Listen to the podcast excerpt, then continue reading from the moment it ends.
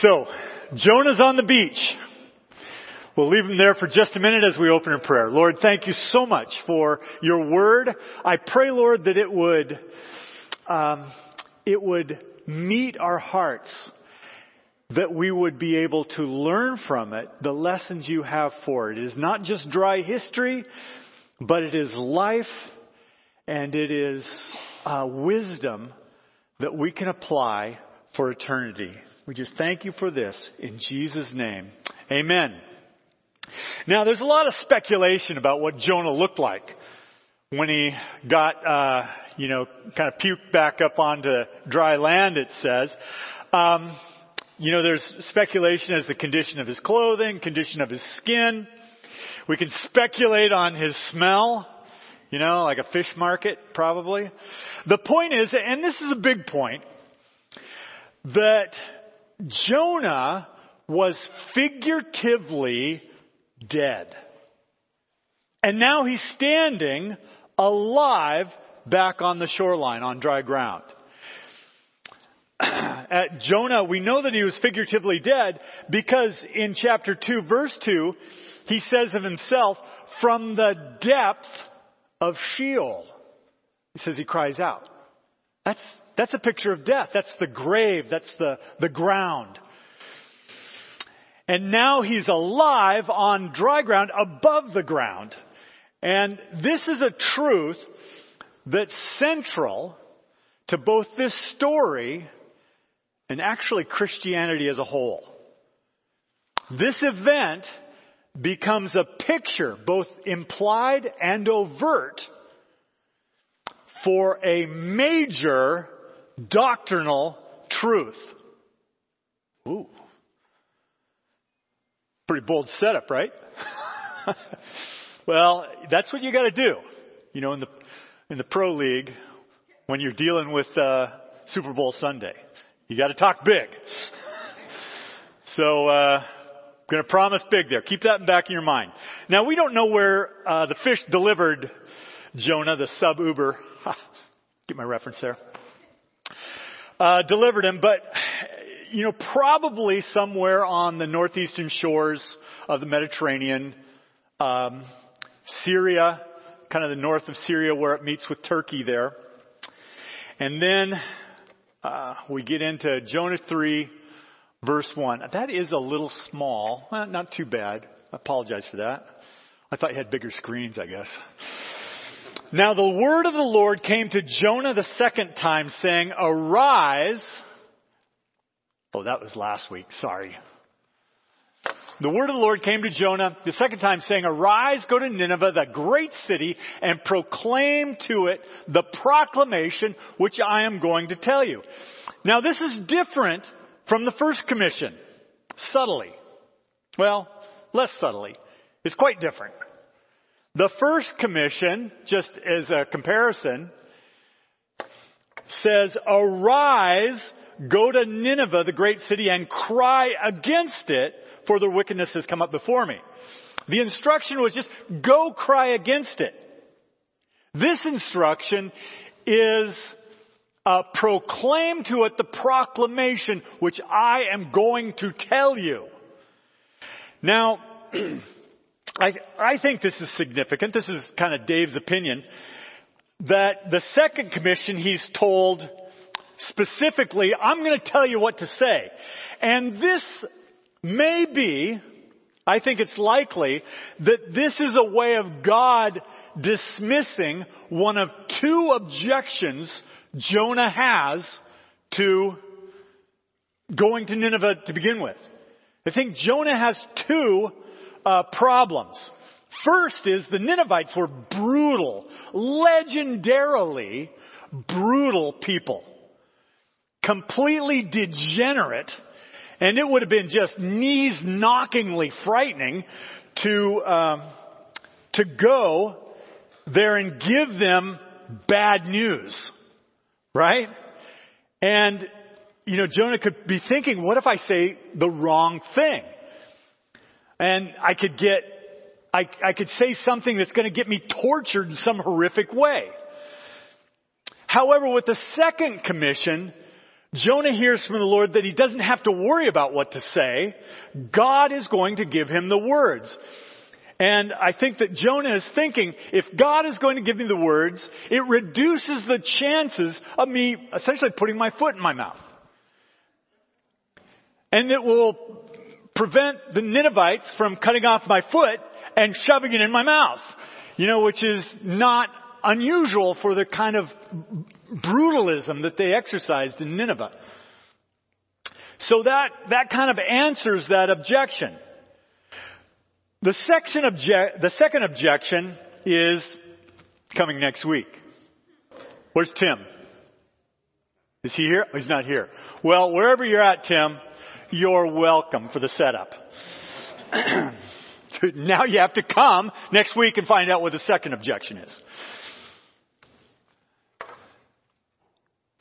So Jonah arose, and we're in verse 3, Jonah arose and went to Nineveh according to the word of the Lord. Jonah takes off toward the city. If it was the shores of northern Syria that the fish deposited him in, that's a 500 mile journey along the trade routes. Maybe two, three months just to walk there. Um, and Nineveh is in modern day Mosul, Iraq. And I think uh, we've got a picture of it later. Maybe we have it now. Yep. There it is, Google Earth, and you'll see this up here. This is Syria. Uh, right here. Here's Iraq, Jordan, uh, Israel. This is all Turkey up here. Uh, Diyarbakir. This is the area that had that horrible earthquake. I actually was in. Uh, my wife and I were in Diyarbakir about 15 years ago, and it's just the the destruction is is just horrible right there. But here is uh, Mosul, uh, Iraq. That's where Nineveh was, ancient Nineveh. And next, now uh, Jonah went to Nineveh according to the word of the Lord. Now Nineveh was an exceedingly great city, a three days walk. Well, wait a minute. He had 500 miles. What's that? That's not a three days walk. Well, here is a picture of, oh, this is horribly um, obscure here. There, if you look really close, there's a circle right there. That the circumference of this circle is 60 miles. This would be, this is Mosul right here, and this would have been kind of what we'd call the greater metropolitan area of Nineveh for a city state to control this area that's a, that en- encompasses a circumference of about 60 miles. Now, 20 miles at that time, so many stadia, was well known as what a, a man could walk in a day. So they're telling you the size of the greater metropolitan area of Nineveh was about 60 miles. Some of the commentators say it's a, a pentagram shape, some a, a, an oblong shape.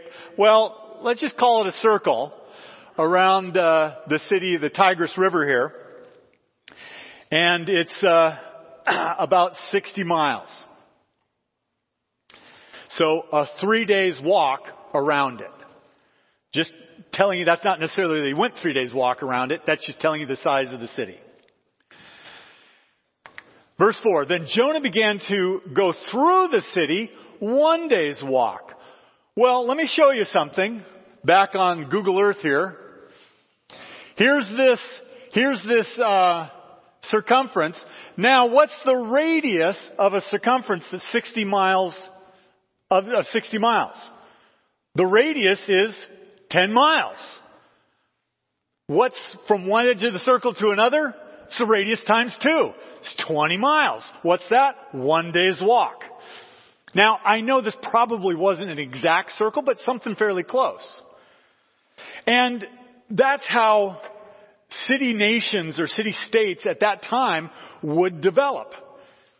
They would start with some kind of fortress or a kingdom, a palace, a, a fort, a, a walled city, and they would expand out fairly logically and evenly from there because they wanted to control the area. Now it made sense that it would probably be somewhat oblong because it would have followed the river. But there you are. So that whole walk, you know, 10 days walk or uh, uh, three days walk, one day walk, kind of makes sense, I hope, now. Verse 4, and then Jonah began to go through the city one day's walk, and he cried out and said, yet 40 days and Nineveh will be overthrown. Obviously this is what God had told him to say. 40 days and Nineveh will be overthrown. Uh, it's a message that had, God had him deliver, short, to the point, uh, a negative message about judgment, no reason given, no equivocation, just 40 days and you're done for. There are some assumptions I think that we can make here. Ninevites would most likely know who and what nationality, well not necessarily who, but what nationality at least, Jonah was. And they would know, here's a Jew from Israel. Um, uh, he's speaking with a Jewish accent. The manner of dress uh, and culture would proclaim his country of origin. And even though it's likely that he's changed his clothes or got new clothes in that 500 mile walk, he would still select clothing, uh, tie it, twist it, put it on in a way that proclaimed that he was Hebrew. And that his nationality would have been known. And not only that, but the people all throughout the Middle East at that time knew what a prophet was. And the work of a prophet. And the kinds of things a prophet said. This is the kind of thing that a prophet says. And so they would know, recognize almost instantly, here is a Jewish prophet proclaiming in, in 40 days Nineveh will be overthrown. And, uh, and this would have actually been kind of a jaw-droppingly surprising thing that here the Ninevites, the, the brutal, the uh, authoritarian, the militaristic uh, Ninevites, all very proud of the violence that they can bring against any other country. Here's this lone Jew walking down the street saying, 40 days you're going to be destroyed or overthrown. And that would be such a surprise. In spite of the fact that they could recognize that he's a Jewish prophet. Like, wow. And it really achieved an amazing result. Probably one of the most um, the greatest examples of a revival ever recorded in history. Verse 5. Then the people of Nineveh believed in God and they called a fast and put on sackcloth from the greatest to the least of them. Soteriology 101. Soteriology. I say words like that, makes me sound smart. It's a study of being saved. It's kind of a religious, you know, Bible school type thing. Soteriology 101. How is a person saved in the scriptures? Old Testament, New Testament, doesn't matter. It's all the same. How is a person saved? They believe in God. Well, what specifically do they believe? That what God has revealed to them is true.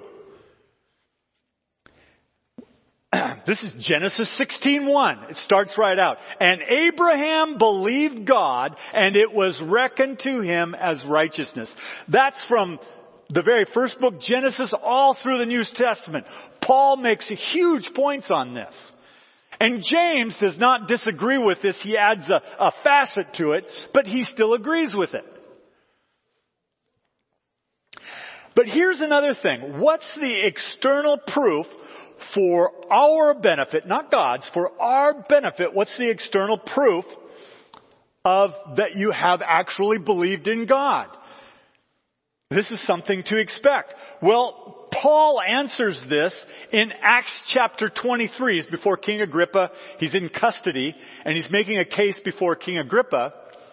And he says, So King Agrippa, I did not prove disobedient to the heavenly vision, but kept declaring both to those of Damascus first and also at Jerusalem and then throughout all the regions of Judea and even to the Gentiles that they should repent and turn to God, performing deeds appropriate to repentance.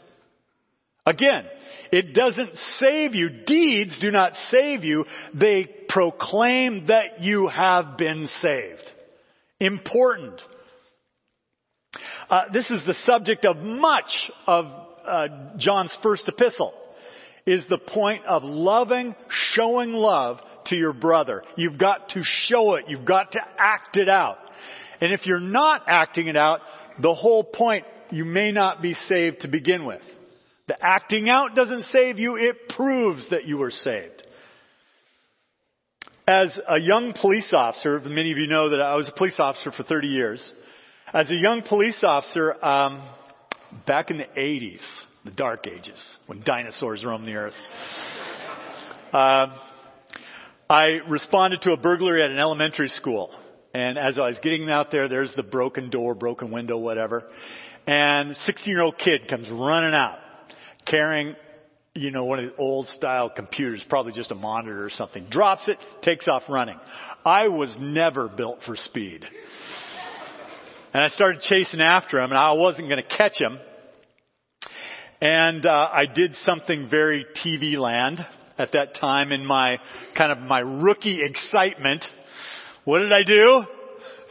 Stop or I'll Shoot, yeah. stop or I'll shoot. He didn't stop. Uh, we did actually catch him about 15 minutes later, and I went up to him. I was so angry, you know, out of breath, you know. and I said, "Didn't you hear me?" And he said, "Yeah." I said, "Did you know I was a cop?" Yeah. He said, "Why didn't you stop?" I didn't think he'd shoot. He knew who I was. He didn't believe me. That's the difference. Yeah, there's God. He says this and that. I acknowledge there's God. Yeah, He's God. He may have created the world. I, I understand all this. I don't believe He says what He's going to do. It's a difference. I'm not God. Thank goodness. so, for whatever reason, back in Nineveh, the people thought, he's gonna shoot. They believed the message of, of Jonah. And they put on, they called a fast and put on sackcloth. That's a universal, doesn't matter the religion of, uh, of the entire Middle East, uh, a universal sign of mourning, of humility and uh, religious penitence. And a ripple takes place uh, from Jonah. Jonah's walking through the city, you just see this like an infectious ripple as people uh, mention over and over the message that they heard from Jonah, and they have this uh, reaction, this same reaction over and over. And finally, the message and the, the phenomenon of repentance reaches the palace. And it says, when the word, this is uh, verse 6, when the word reached the king of Nineveh, he arose from his throne, laid aside his robe from him, covered himself with sackcloth, and sat on the ashes. So the king, and there's a dispute in among uh, scholars what the king's name was. Um, not very important. It was important, the, the text would have mentioned it. But he does something very counter-kingly. He follows along with what everybody else is doing, believing Jonah's message, and even takes it a step further. He, he does the sackcloth thing and the fasting thing, and he sits on ashes. What that is, that goes beyond just the, the mourning and humility. That is abject loss and grief. That's what somebody does when they've lost everything is you sit on ashes to display your utter grief. And then, uh, in the midst of being clothed in sackcloth and sitting on ashes, this humiliation, the humility, he gathers his scribes and his nobles around him and he writes a proclamation. And that is in verse 7. He issued a proclamation and said, In Nineveh, by the decree of the king and his nobles, do not let a man, beast, or herd, or flock taste a thing. Do not let them eat or drink water, but both man and beast must be covered with sackcloth, and let men call on God earnestly, that each may turn from his wicked way and from the violence which is in his hands. Who knows, God may turn and relent and withdraw his burning anger so that we will not perish. Now this proclamation, I read it and it has a desperate feel to it. A last chance, a Hail Mary kind of thing. Another little football reference on, you know, you catch that. I'll point it out when you're supposed to like be amused by something. The king is convicted. He, he's like a deer in the headlights, overwhelmed by this burden of grief and shame that yesterday he probably didn't even know he had. Didn't realize. Did he know why the Hebrew God wanted his city overthrown, even though it's not stated in Jonah's proclamation? Of course he knew why. He knew exactly why the Hebrew God would want him destroyed. Back to verse 8. That each may turn from his wicked way and the violence which is in his hands. Wickedness, violence. That pretty much encompasses it all.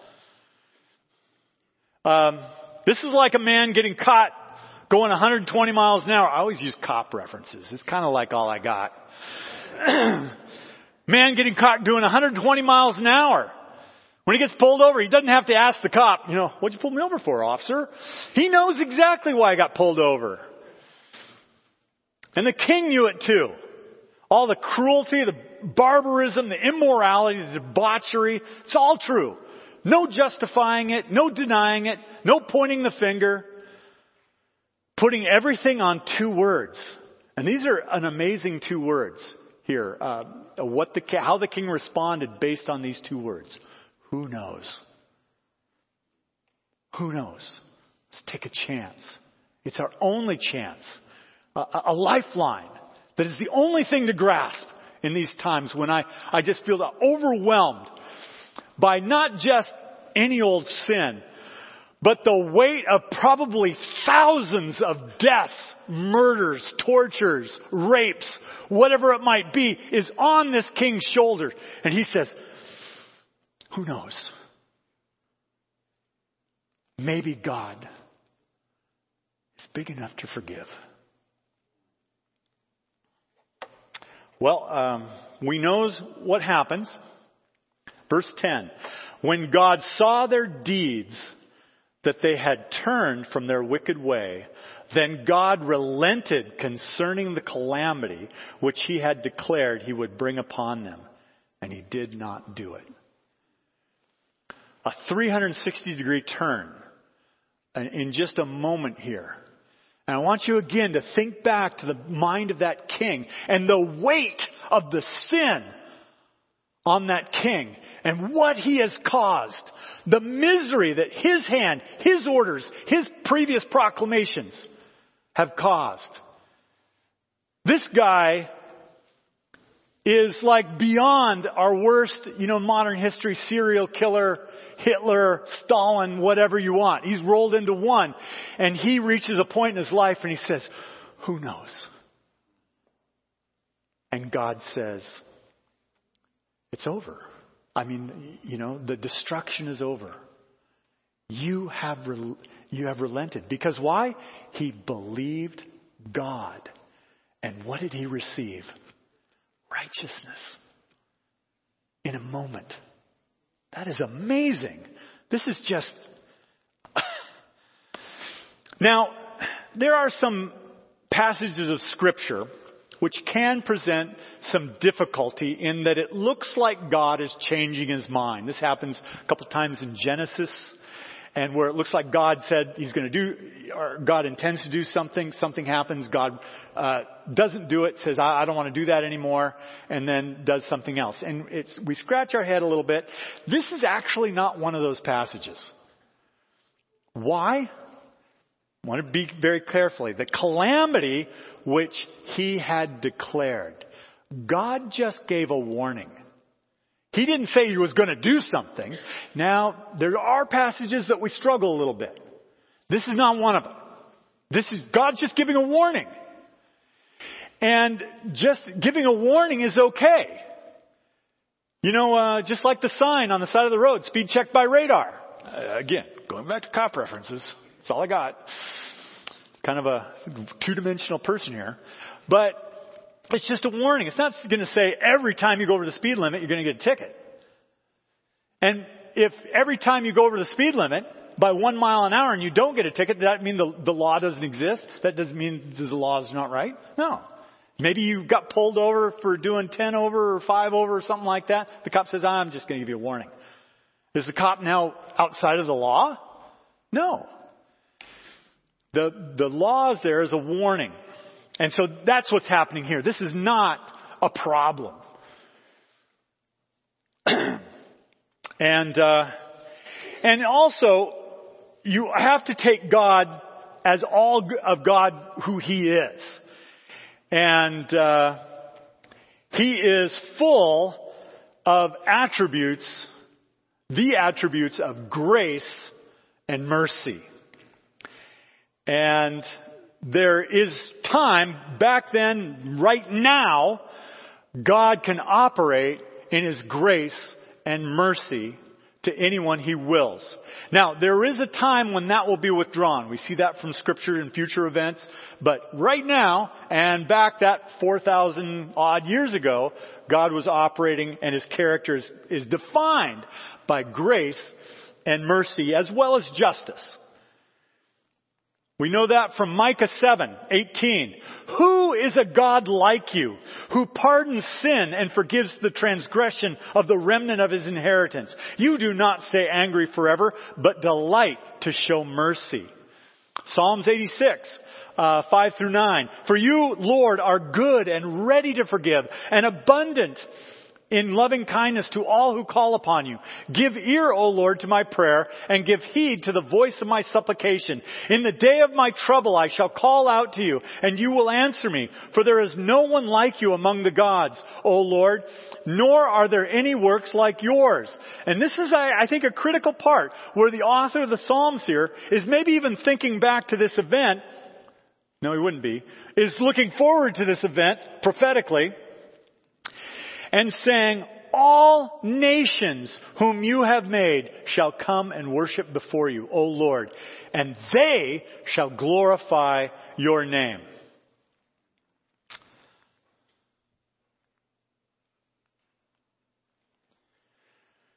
So what? Uh, every sermon, at the end of the sermon, comes the question. So what? You know, that was an interesting story, Dave. Captivating in a way. You know, good ending, few twists and turns. You know, it's time to get up and walk out of the theater, having been entertained. So what? Jonah fled from God. Uh, God brought him back to go at it again. And, uh, you know, here's the kicker about Jonah's attitude. It still really wasn't fixed. Next week. You can learn more about that. if your hearts are not really in it, you know, we feel that at times, right? You know, we get this instruction. We've been told to read your Bible, pray, talk about the Lord, do what's right. I don't feel like it. Do it anyway. Um, parable that Jesus had, Matthew 21. Farmer had two sons, right? Told the first son, go out in the field and work. Son said, no. That's a bad attitude, right? No. And then later the son, oh, right. And he goes out in the field and works. Second son, son, number two, go out in the field and work. Yes sir, dad. No. Slinks off. Who's the hypocrite? Son number two, who is not a hypocrite and obedient. The one that initially said no, didn't want to do it, went and did it anyway. That's an important lesson. Your heart's not in it. Jonah didn't want to go for a couple reasons, even refused. But he decided to be obedient in the end, even after kind of being spanked and swallowed by a fish and spit up and all that humiliation. Uh, and I think, where did this happen? Because there's a lot of uh, young people that I've spoken to over the years. And I've been, over the last 40 years, been involved, both my wife and I, in, in, in youth ministries. And received this attitude, well, why aren't you going to church? Why aren't you reading your Bible? Well, I don't want to. I don't feel like it. Um, and if I were to go, it would just be putting on a face. And it would be hypocrisy. No, it's not hypocrisy, it's obedience. Feelings change. I, you know, it's really our fault. Those of us who, you know, led worship music in the 80s and 90s. All these Jesus is my boyfriend songs. Uh, you know, and the feelings. Oh, my feelings. And sometimes we convince a generation of people that they've got to follow their feelings. They've got to be true to their feelings. That's garbage. Be obedient to God. That's what you have to do. feelings come and go. Feelings are great. Wasn't that great this morning? I had Rejoy and Jesse up here praying about their kids and their family. That was exciting. And it, and it wells up a great feeling. It did for me. Wonderful. But feelings come and go. Stay obedient to God. Sackcloth and ashes. Keep that sackcloth in the closet. You're going to need it sometimes. We all do. King of Nineveh is a textbook case of what to do when caught. Brothers and sisters, it doesn't matter the sin you got caught in. Hang your head and take it. Accept the grief. Accept the sorrow. Accept the heartache that your sin caused. Sackcloth, sackcloth and ashes. Call out to God to turn from that wickedness personally in the quietness of your room, your car, whatever, feel the shame of your sin and call out to God to help you turn from it and know, believe it as the psalmist said, Lord, you are good and ready to forgive and abundant in loving kindness to all, not just the first four times, the first ten times, all who call upon you. What a message. Do what the king did. Risk it all on God. That's kind of the third one there. Who knows? Risk it all on God. The king took a wild bet on what he didn't know about God and he won. Who knows? God knows. He is worth your obedience. He's worth your trust. He's worth your life. If you've never young or old, believed in God, now is the time. Now is the time to put it all on Jesus Christ. I told you about that major doctrinal truth in the beginning of the story. Well, here it is. Jonah was in the deep, a picture of death, and Jonah was miraculously placed on dry ground, a picture of resurrection, back to life. Jesus Christ himself in Matthew 16:4 said, "An evil and adulterous generation seeks after a sign, and a sign will not be given to it except the sign of Jonah." What is that? Death and resurrection. Romans 6, uh, verses 4 through 5. Therefore, we have been buried with him, that's Jesus Christ, through baptism into death, so that as Christ was raised from the dead through the glory of the Father, so we too might walk in newness of life. For if we have become united with him in the likeness of his death, certainly we shall also be in the likeness of his res- resurrection. Jesus Christ was crucified for the sins of the world. Remember, God is merciful and full of grace, but he's also a just God. And how do you mix those all together? well, you do it in Jesus Christ. God's justice can be borne out in punishment for every single sin that ever happened on the planet. is borne by Jesus Christ on the cross. And it led to his death. That's the penalty for sin. But he could die for me in my place, take on my sin. He who committed no sin. But what happened three days later, the third day? Back on the shore, standing upright, resurrected from the dead. And so this is the implied uh, type of Jonah's life, is that we are Jonah condemned for our sin, our disobedience, our rebellion, thrown into the sea and in Sheol, the place of, the, of death, of the grave, hopeless. And then God miraculously intervenes, and here we are in spirit, alive forever. Now, this body, but just this body is going to die if the Lord doesn't come. But my spirit is like Jonah, standing on the shore, ready to serve God and be given, and has been given new life. Now, we're going to pray, but with such a message, there's got to be somebody here who has never decided to, who knows, and place your bets all on God and follow Him.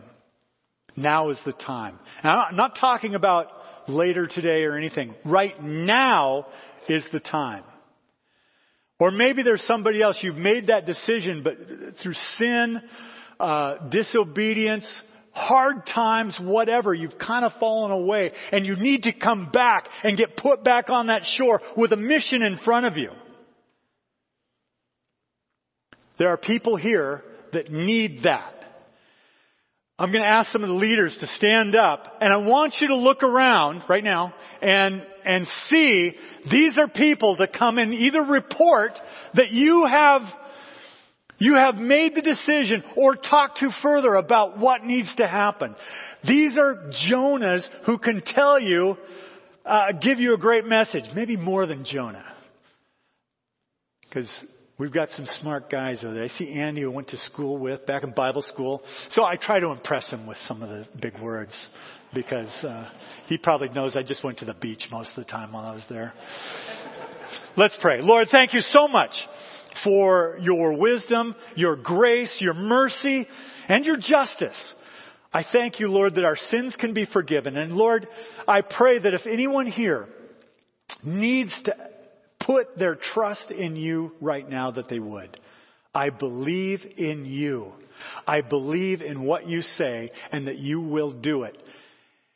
That you will condemn sin unless it's been already paid for by Jesus Christ. That you will forgive completely regardless of the sin, the background.